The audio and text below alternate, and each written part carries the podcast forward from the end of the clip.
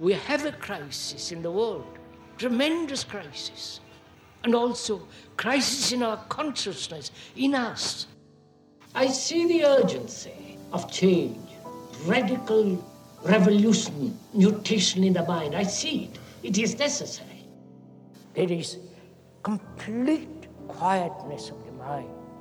And that which is silent has vast space. Only then that which is nameless comes into being. This is Urgency of Change, the Krishnamurti podcast.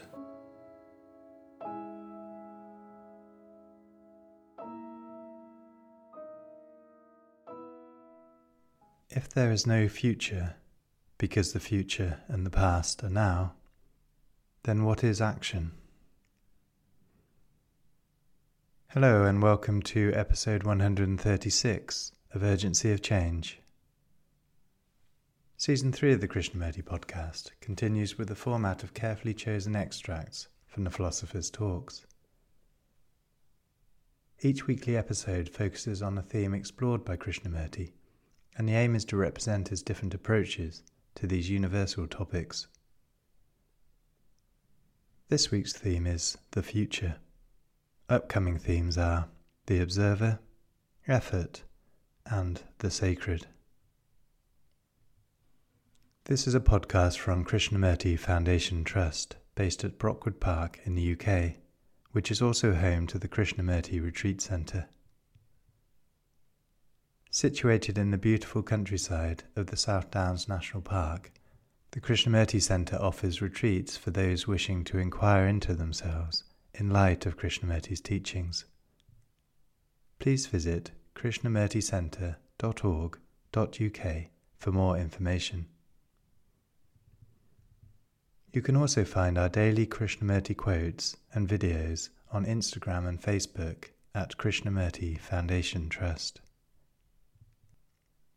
If you enjoy this episode, please leave a review on Apple Podcasts, which helps our visibility. This week's episode on the future has five sections. The first extract is from the third question and answer meeting in Saanen, 1982, titled, What is the Future of Mankind? What is the future of mankind? It's a very good question. What is the future of you?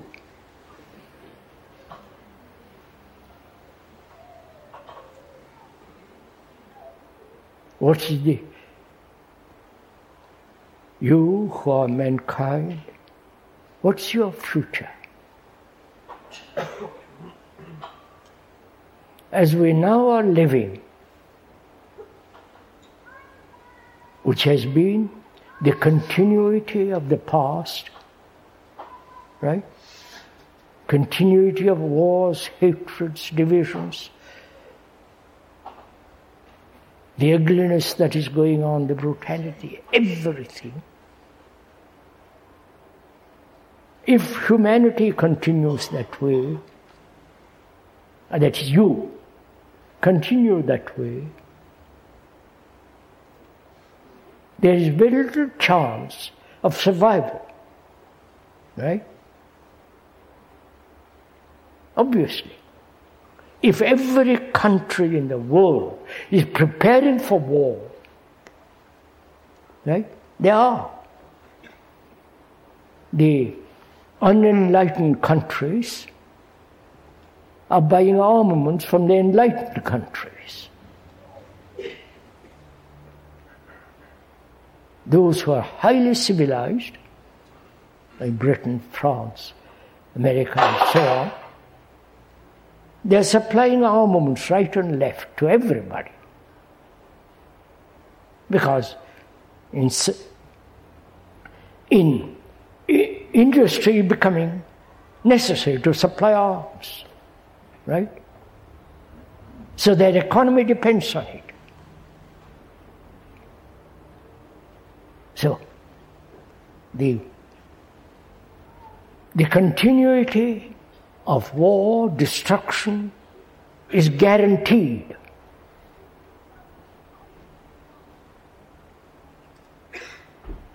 And what is the future of all of us?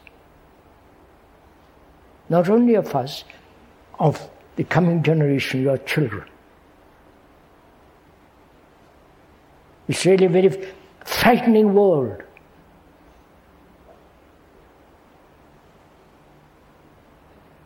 You may talk about all the rest of the things we have talked about gurus and followers and all that silly stuff. But this is a tremendous problem.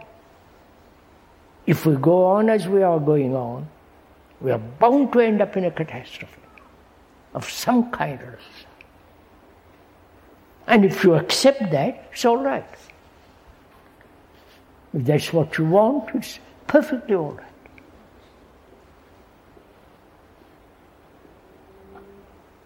But if you say that's totally wrong, it's totally unholy to kill another. For whatever cause, for whatever reason, for your honor, for whatever reason, to kill another is the most, the denial of the most holy. The dog agrees.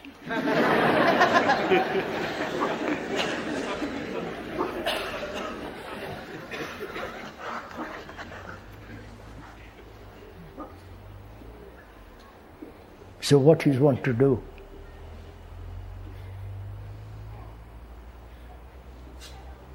It's really a very serious question. What are you going to do?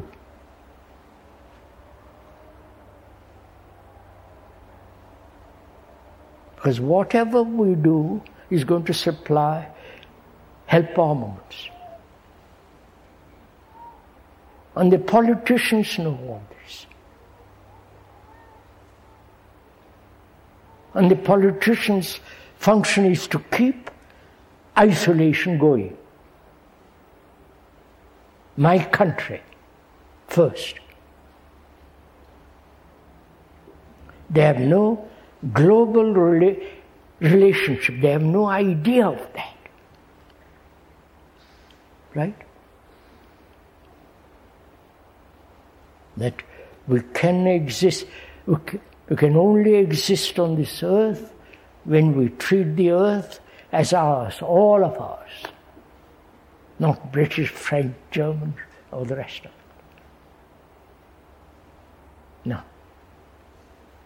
You perhaps and we realize this.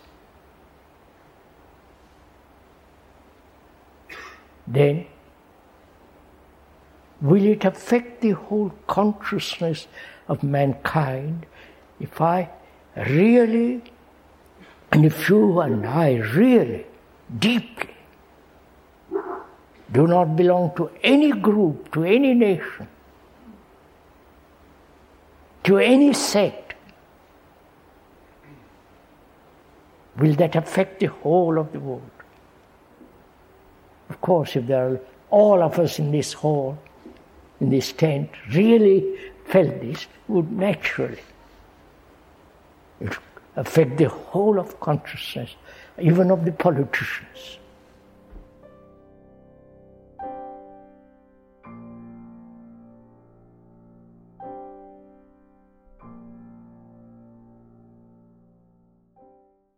The second extract is from Krishnamurti's third talk in Saanen 1976, titled Is There Such Thing as Tomorrow?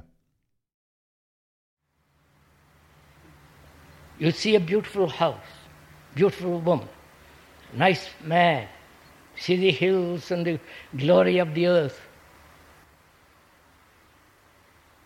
When you observe, there's tremendous sensation.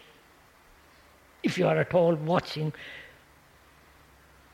And then thought comes along and says, Yes, how marvelous. From that begins the image making the picture making, the imagination.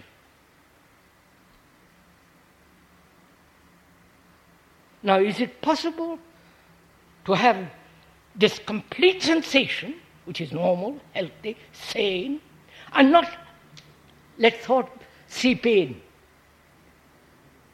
You understand?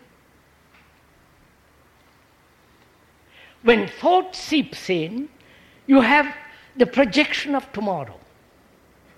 I don't know if you see that. You see something extraordinarily beautiful.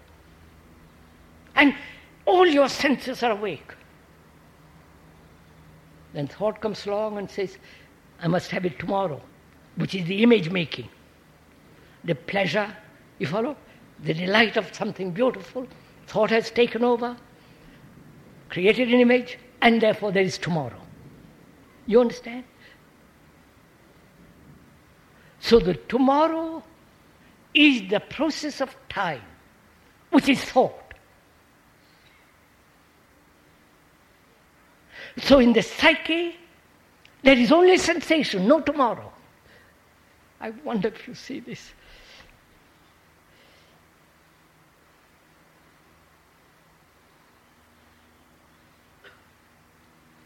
This little bit complex, is it? I see some people are not. Let me explain it more.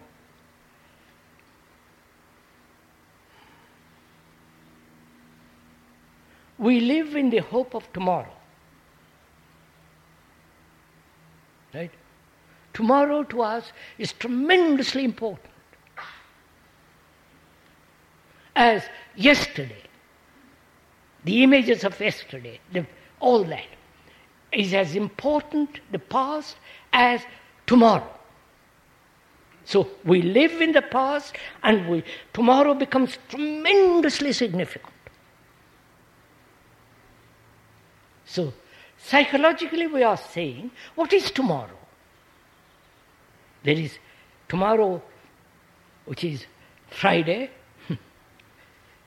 we have to do certain things. But psychologically, we are asking, what is tomorrow?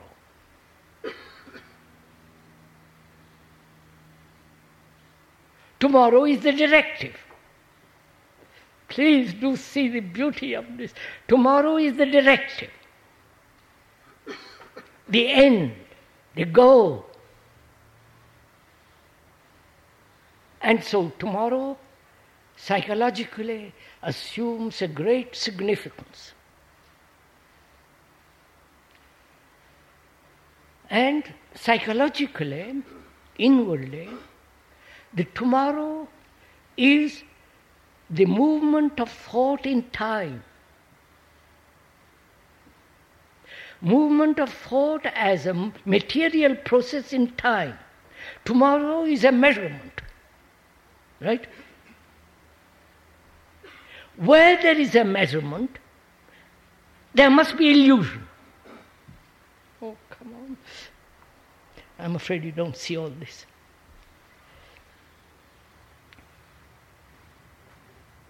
Look, measurement means comparing.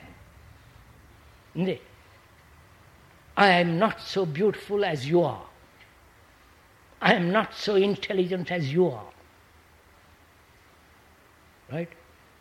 I want to be as intelligent as you are, which is measurement. Comparison is measurement. So thought is a process of comparison. So thought is measurement, which is the directive from what is what to what should be. Right?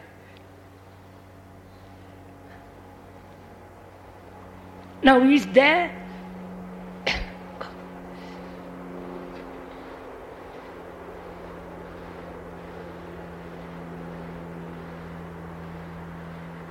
Now, is there such thing as tomorrow in the psychological world? If I live with tomorrow, then it's a mechanistic process, right? Because thought has created tomorrow, psychologically. that may be an illusion altogether. So must, I must, as a human being, I must find out. Because that's the pattern, that's the conditioning, that's the accepted norm of existence, which may be totally absurd. Because I'm concerned as a human being with the radical transformation. And we are examining the will, the will in action. And will in action means tomorrow, the directive. And is there such thing as tomorrow? Psychologically, apart from biologically, physically. I need time. That is, tomorrow, if I have to learn a language, if I have to learn to drive a car, and so on, so on. So is there a tomorrow? There is no tomorrow when, no, when there is only sensation and no image and no thought. I wonder if you capture it. Do you get it?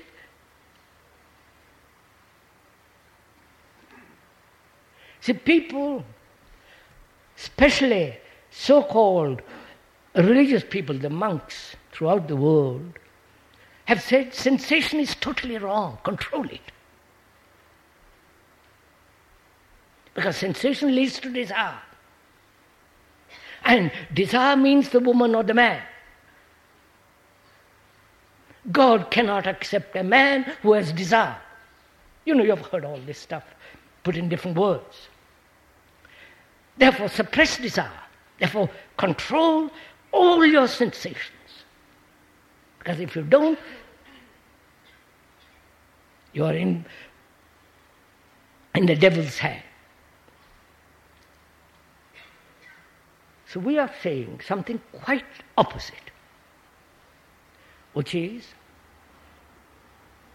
sensation is natural. Sensation must exist, does exist, it's a fact. If you don't have your sensation fully alert, you are paralyzed. You may be paralyzed because we have learned the art of suppressing. So there's this, all your sensations. When that sensations meet the movement of thought, then there is tomorrow. Because thought is a fragment. Thought is a fragment because it is based on yesterday's memory. Thought is never whole. So sensation totally is whole. Therefore, there is no tomorrow. You understand all this? Don't agree with me. Please, do it. See, see what happens when you do. Look at those hills, at anything. Look at it with all your senses fully awakened senses, not only your brain, your mind, because mind is part of the sensations, matter. It's all your sensations. Then you will see thought comes along and the image making begins and tomorrow will happen. But when there is only complete sensation without the movement of thought, there is only now no tomorrow.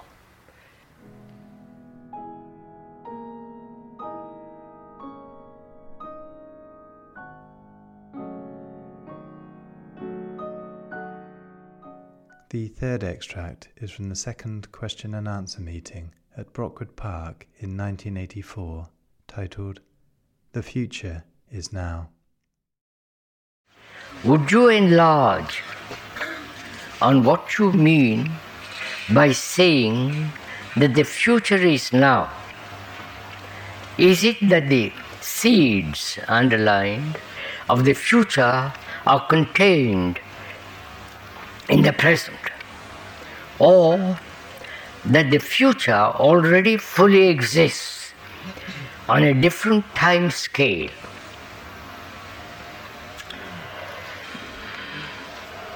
We certainly vary our questions, don't we?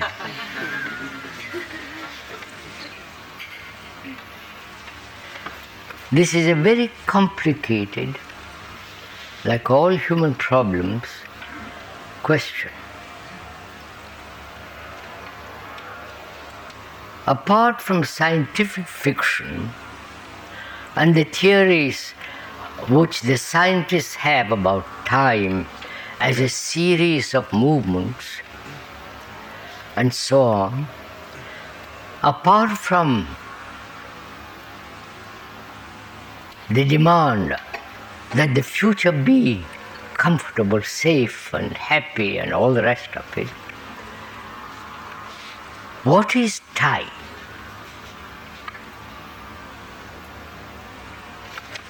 Can we go into this together? Together, not just I speak, the speaker says something and you say agree on it and throw it out. This requires really very serious inquiry.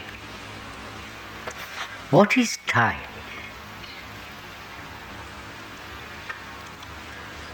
You can see time as a movement from point to point, right?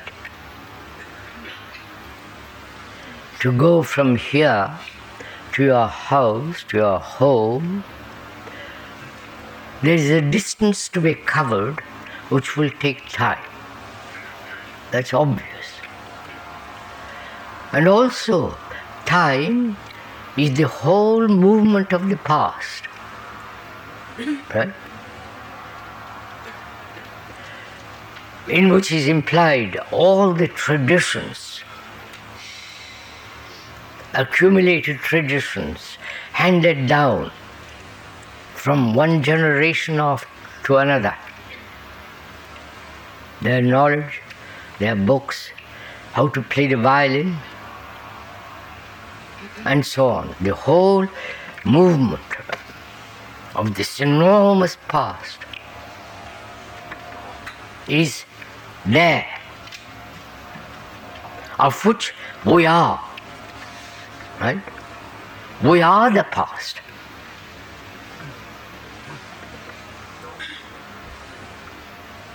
The past being memories you are the whole movement of memory now. Right? That's a fact. So you are a bundle of memories. Whether you like it or not, that's a fact. Without those memories, pleasant, and unpleasant, remarkable, satisfying, fulfilling, all those memories is in the present. And without those memories, you would not exist. You may exist as a vegetable. No, probably uh, trees have their own way of responding. We won't go into that.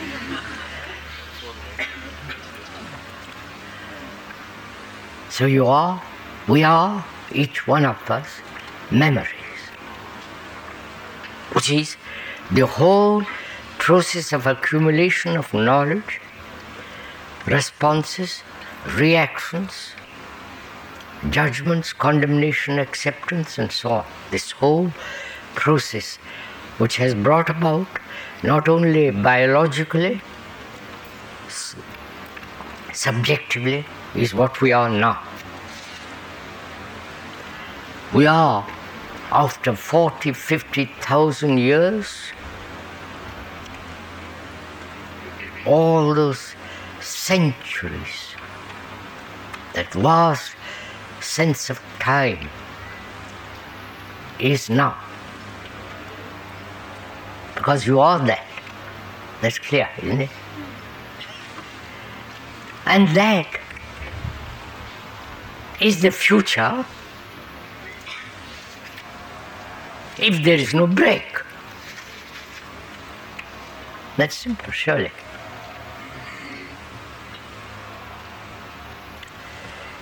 Very simple example. Tribalism has existed from the beginning of time. I belong to that tribe, which still exists in Africa, and which exists in every country, glorified as nationalism. It's still tribalism. Right? And that tribalism is dividing people. Holding on to one's beliefs and all the rest of it. So, that is the whole accumulation of a group or a tribe or a nation, community, is the past.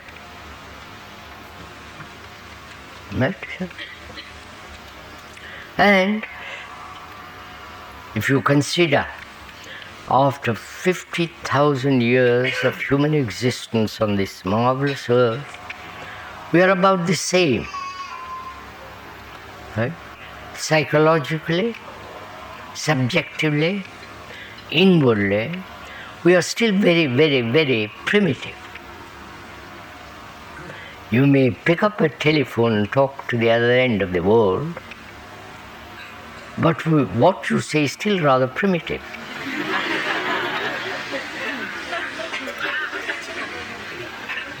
Either it's business, or cussing somebody, or talking to somebody who said, Darling, how are you? It's the same process that has been going on, much more difficult in past centuries. Now it can be done in a second.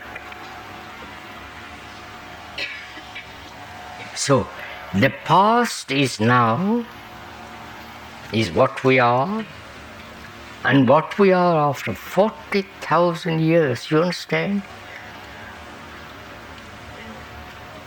How extraordinarily time has not changed us. Right? Be honest to oneself. We have made so called progress technologically. Immense progress. Incredible. But inwardly we are somewhat, very, very little, on the frills perhaps. At the core, we are barbarous, primitive. Right? Killing each other. All the rest of it. So, time, please listen, time has not changed us. Right? Do we see this? So evolution has not changed the psyche. On the contrary, it's making it more and more strong. The psyche being the whole accumulation of memories, racial, national, tribal, religious, divisions.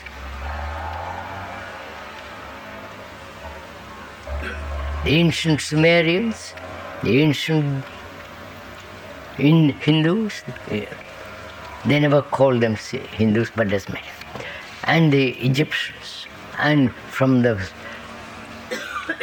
40, 50,000 years, we are still, after evolving, we are still primitive. Time is going on. Time is a movement. So, the future is what we are now. Right? We'll have wars. Now we know how to kill millions of people at one drop. We hate each other. We compete with each other. We are angry with each other. Seeking sexual fulfillment. or different forms of fulfillment. They have done this, you understand? And we're still at it. And the future is still what we are now. So the future is now, not the seeds of it, the actuality of it.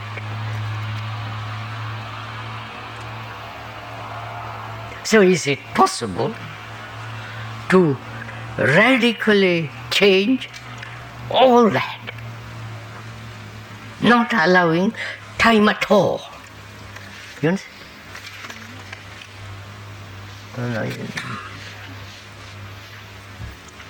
You understand my question? Time has not changed us. Evolution has not changed us. Different organizations has not changed. Different religions has not changed us. Suffering has not changed us.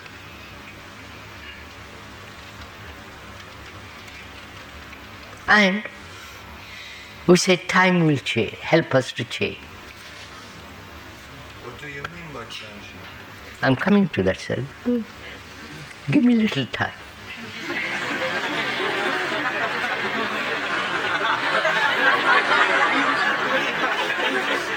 Little time.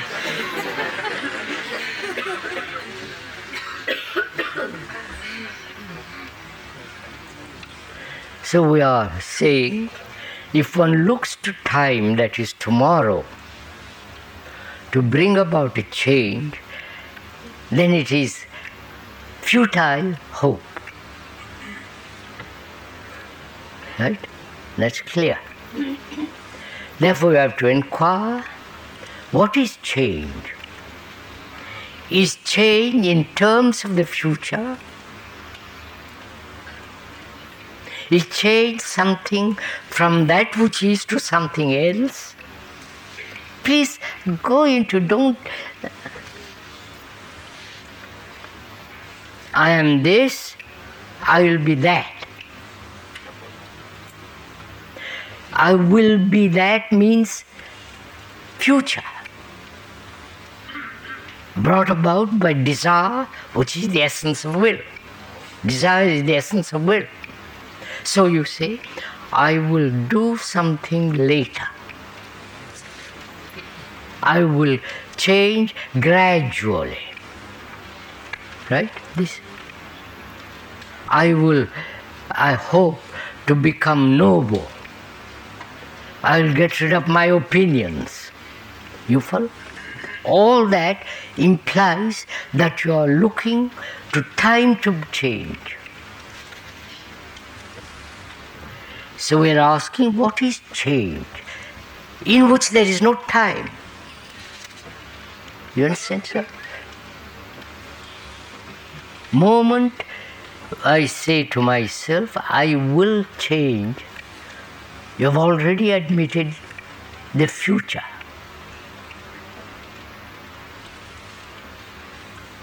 Right? I will become, I will change, I will flower, I will love.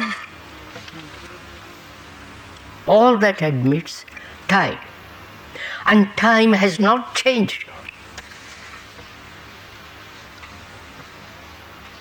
Right? Because we evolved for 50,000 years and that, that vast space and experience has no deep effect on us at all. So is there uh, a totally, please understand, totally ending of something which has been. Now, you understand? Wait, I'm suppose I'm greedy. You know what? the Of course, greedy, envious. Perhaps envy is better word. I'm envious. I can rationalize it. Say it's natural, it is uh, cultural, it is part of a commercial process of gaining, losing, production, and all that stuff. So I can say I'm greedy. And man has been greedy from the beginning of time. Right? And time has not changed me at all. Because we have, through greed, we have created this appalling society both commercially and through envy, which is comparison, we have destroyed each other. This is a fact. And can that envy end instantly? Not I will, gradually. You understand my question? Have I made the question clear? Is there an ending? Ending. And not a continuity. A continuity implies time. Right? Oh, come on, sir. So, can, I, can one not allowed time at all to enter into the world of change. That change means ending. Ending, not knowing what will happen. Because what might happen is still hope, time, and so on. Is it possible to end greed, envy instantly, completely, so that it never exists anymore? Yes, sir.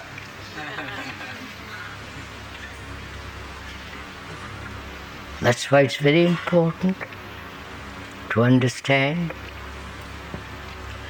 the nature of time. Time is a movement like thought.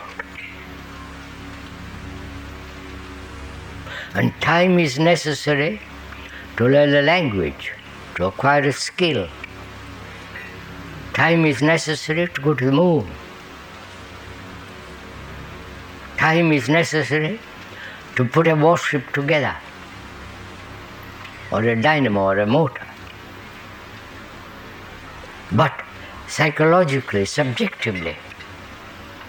If we think in terms of time and change, there'll be never change. See what's happening. You have had United Nations at one time. Uh, no, what was League of Nations? Now you have United Nations. Another blow up will be another kind of another United Nations. But the same process, you understand? Reorganizing the same misery in different forms. So is it possible?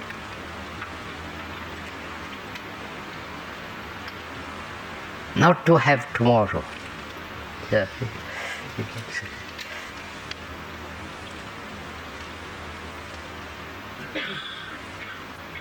To look at life, to live with that life which has no tomorrow at all.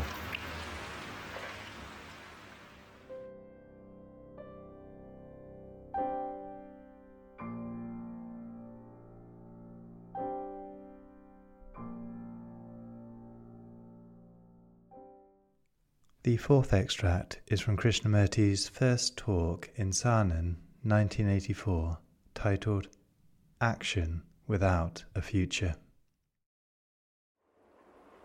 So when we realize all time is now, it's a marvelous truth, then what is action?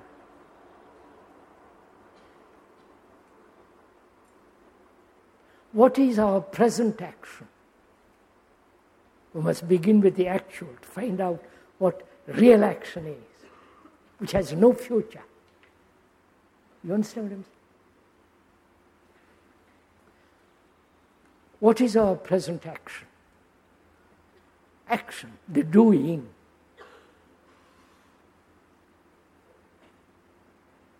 Is either based on memory,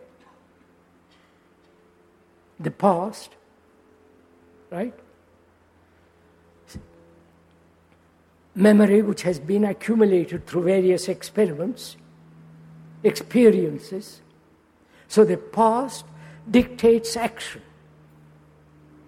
Right? Are you following? Please go on. Or the future dictates the action, the ideal, the theoretical concepts of the communists, dialecticism, you know all that. So, action is according to the past memories, past remembrances, past hates, past dislikes, past prejudices, past personal attitudes. That's all the past. According to that past, there is action. Right? Whether in the scientific world or in the psychological world. action there is invention. Right?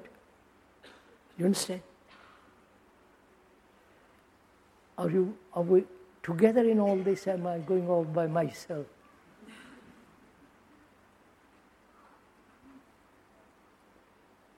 There was a collection of top scientists in a certain place, at Los Alamos in New Mexico in America. They invited the speaker to talk to them. There were 700 top scientists of America creating all the things for war. They asked, What is creation in science? You understand? What is creation in science? I said, there is no creation in science, there is only invention. We'll go into that part. What I want, what the speaker wants to explain is that the past is so formidable, so strong, that guides, controls, shapes our action. Right? Or you have a future ideal, future theories, and act according to those theories as approximatingly as possible, right? Past, memories, and the future theories, ideals, concepts, dogmas, faith. So, Action is based on these two principles. Right? Clear? Of course, this is simple. But when one realizes all action is now, there is no future action. You understand? Because the future is now. I must go over. If that is not clear, that all time is now, contained in the now. Right? We agreed, you agreed two minutes ago. At least shook your head. Some of you. Indicating that you are following, you saw the fact of it. Now, if there is no future, because the future is now, and the past is now. Then what is action? We said action as we know it now is based on the past, memories, regrets, guilt, experience, which is all knowledge, or the future, the ideal, the concepts, right? Theories, faiths. You act according to that. So you're acting according to the past or to the future. But the past and the future are now. Right? So what's the action? You understand my, you understand my question? Please do and don't give up.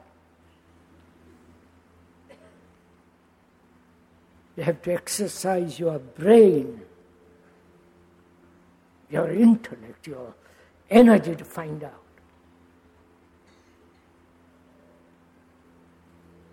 Your passion to find out. What is action? If there is, if, you know, what is action? When all time is now.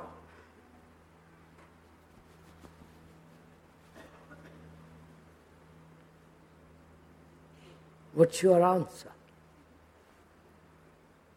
What's your deep, truthful answer? When the brain, listen to it, when the brain is conditioned to act according to the past or to the future. And when the truth is, all time is now, therefore there is no future but now. The future is contained in the now, and the past is contained in the now. you understand all this?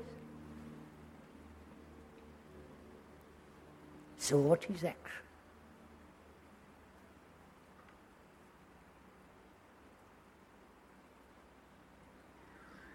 I can tell you, but you see, you're waiting for me to tell you.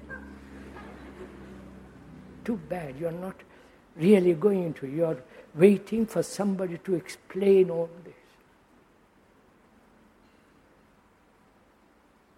Suppose there was nobody to explain to you.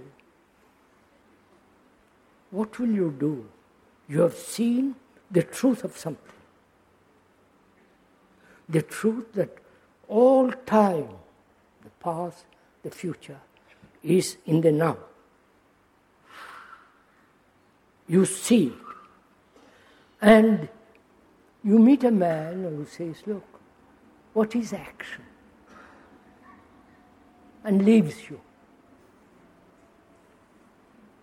And you have to find out. Because when once you have seen the truth that all time is now, it, that truth will never leave you. You understand? It's like a thorn, like an arrow in your body that will not be extracted, pulled out. So you have to answer it.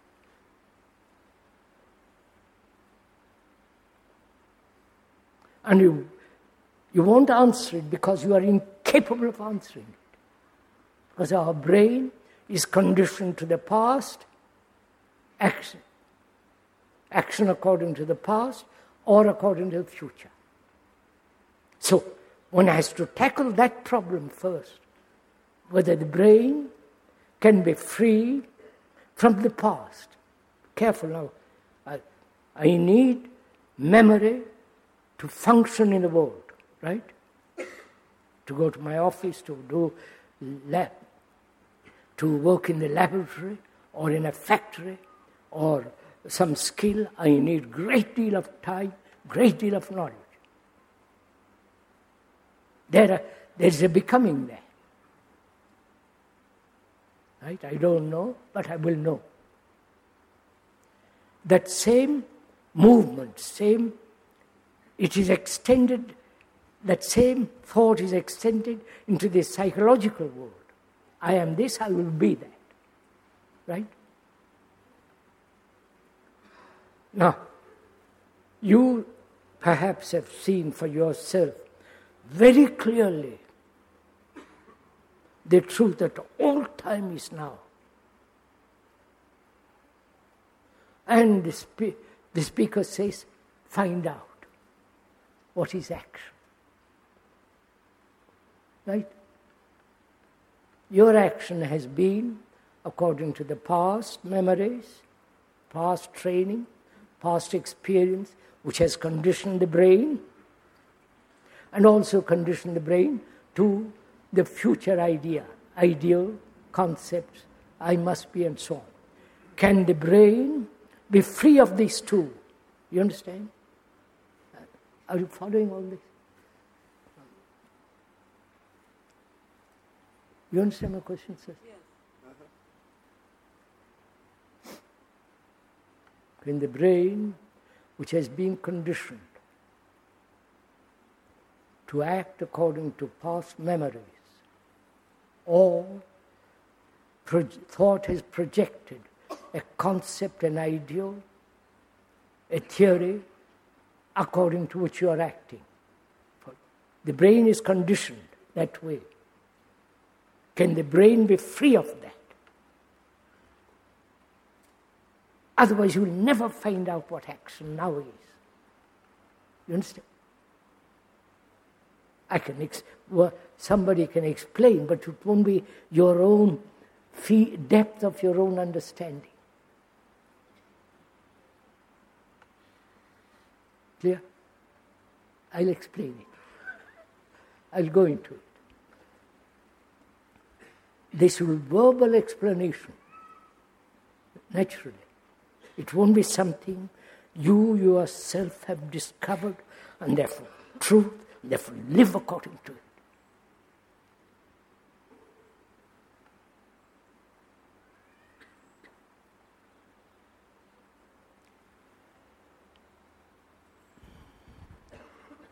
we have to inquire into what is perception,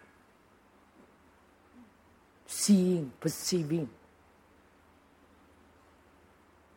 I, one perceives the fact, actually, all time is now. That's a fact. Irrevocable fact.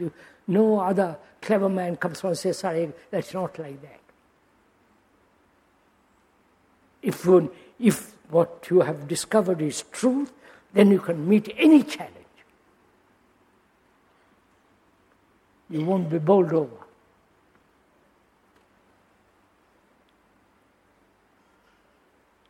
What is action? Which is totally independent of the past and the future. Right? What is action which is not dependent on the past or the future. Right? Is there an action which is so complete now, not fragmented? You understand? That's my action, eh, eh, human action is based on the past or the future, therefore it's fragmented. Right? It's broken up. So we're asking is there an action which is totally free of fragmentation? I don't see the beauty of the question itself.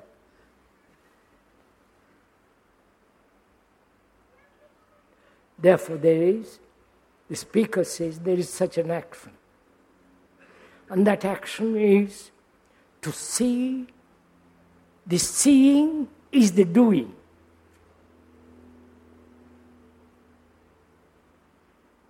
There is no interval of time between the seeing, perceiving, understanding, and the doing. The understanding, perceiving, the seeing is action itself.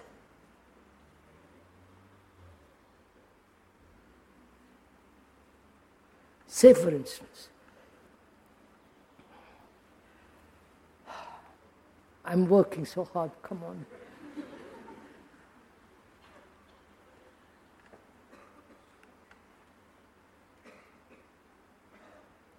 One perceives very clearly, objectively, without any bias, that all organized religions throughout the world, all of them are based on superstition, faith, belief, tradition. Obviously. With their various forms of rituals, dresses, fancy dresses, and so on, so on, so on.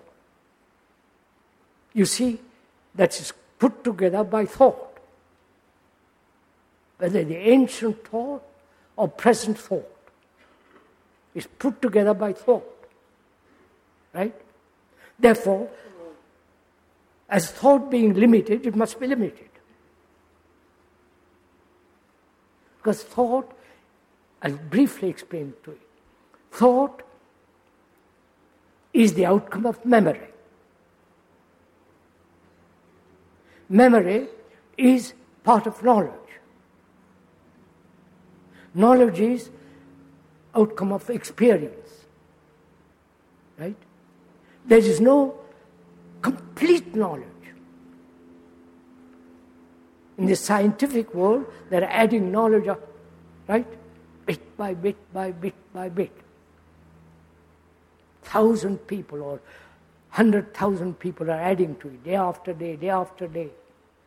Right? Therefore, the more is limited. Right? So experience is limited. Experience of a man who says, I've reached God, is limited. Right? So, knowledge, whether now or in the future, is limited. Therefore, thought is limited. Right? So, anything that thought has put together, both externally or inwardly, is limited. Right?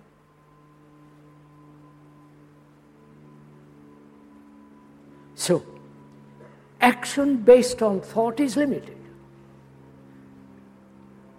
Get it? Hear it for the first time, for God's sake. All action is, if it is based on thought, will always be limited. Therefore, that which is limited must invariably create conflict. If I'm thinking about myself all day long, as most people do, it's a very small affair, right? I'm, I must practice, I must meditate, I must not do this, I must not do that. You follow? I must seek, I must have no conflict, I must meditate. It's all very self centered activity. And therefore, it's very limited. Right? So, thought is limited. Is there an action which is not based on thought. Thought is the past. All the memories, all the tradition, all that. And thought also has projected the future. The ideal, the communist theories is still limited. So, if we are acting according to the past or to the future, it is still limited. Right? therefore breeding enormous conflict and confusion. Obviously. So, is there an action which is not based on the past or the future, because all time is now? Is there an action which is so complete now? You understand? Which means Seeing something clearly is to act instantly. I see very clearly, the speaker sees very clearly, to belong to any organization, especially spiritual organizations, is utterly detrimental, limited. Therefore, don't belong to anything. Yes, sir. Because to belong to something gives us security. We won't feel safe. The Guru knows I don't. Therefore, I'll follow him. It's a form of se- deception, insecurity. Right? So, one perceives that and instant action. The whole thing, you are free of the whole so called spiritual leadership. That requires, you understand, it's not strength, mere perception of seeing what is.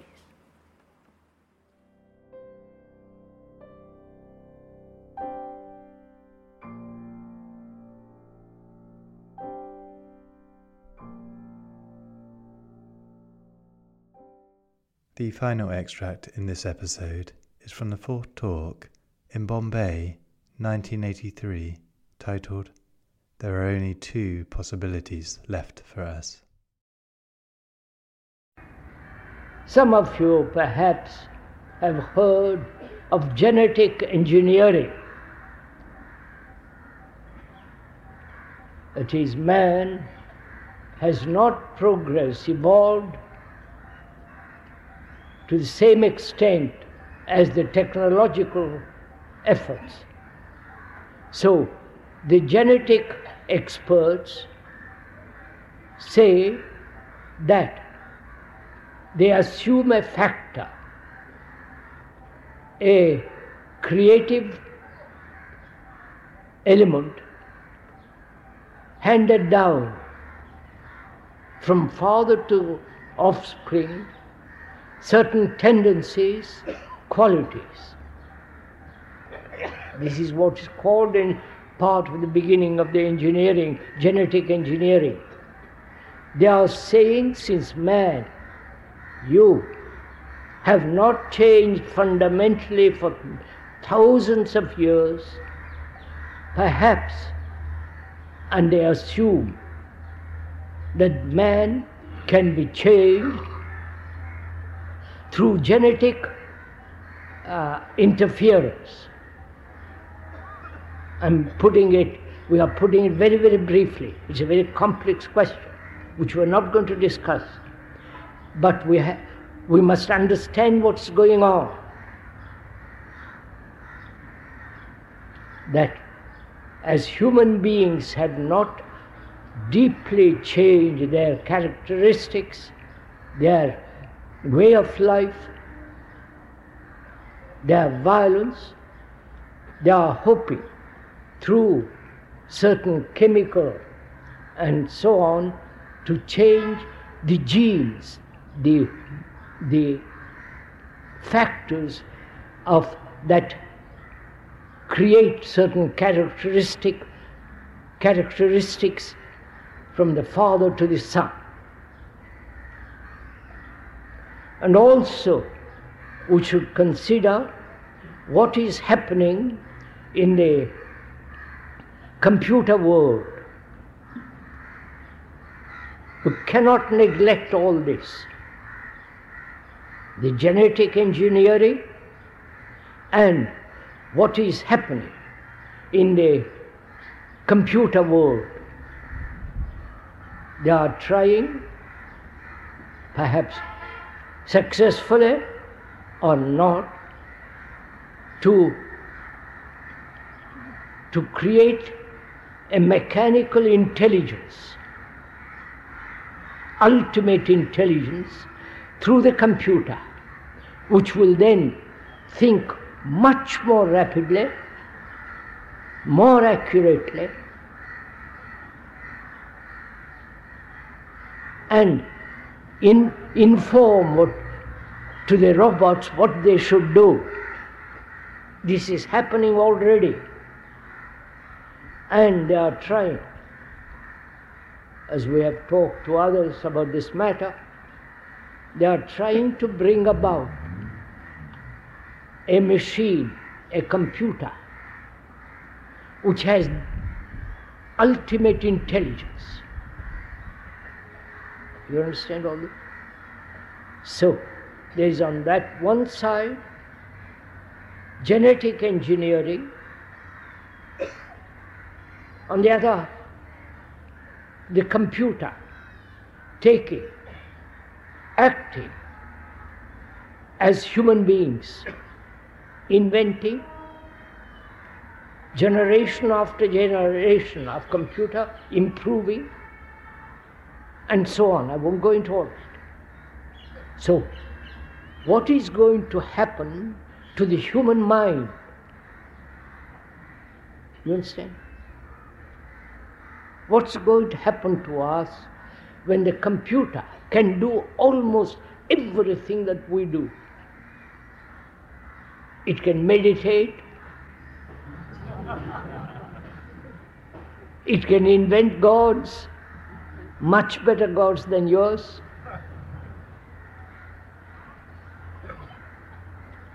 It can inform, educate your children far better than the present teacher educators. And it will create a great deal of leisure to man.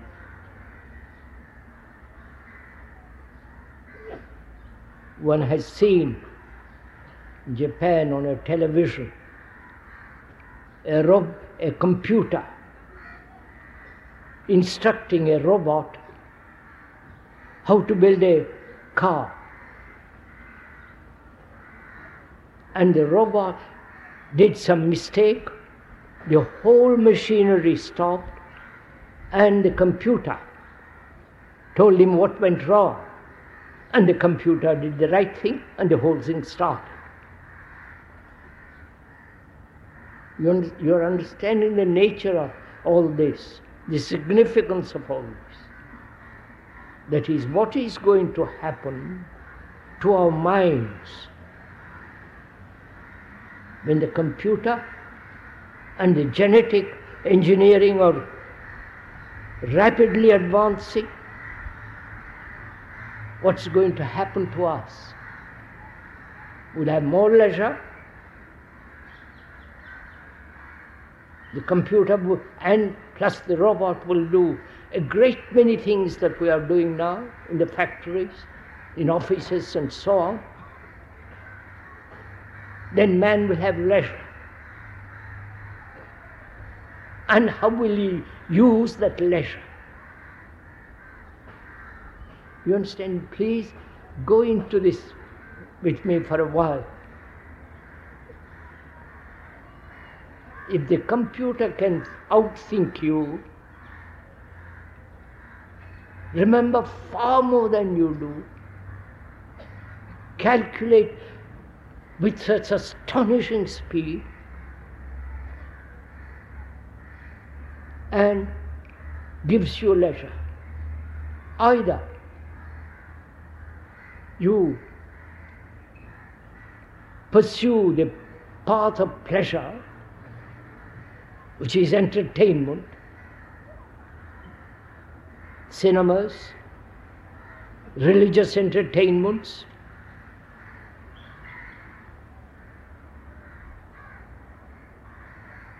you know, all the industry of entertainment, including gurus. And either entertainment or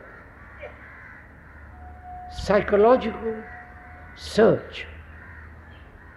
Seek out inwardly and find out for oneself a tremendous area that's beyond all thought. These are the only two possibilities left for us entertainment or delving into the whole structure of the psyche and acting.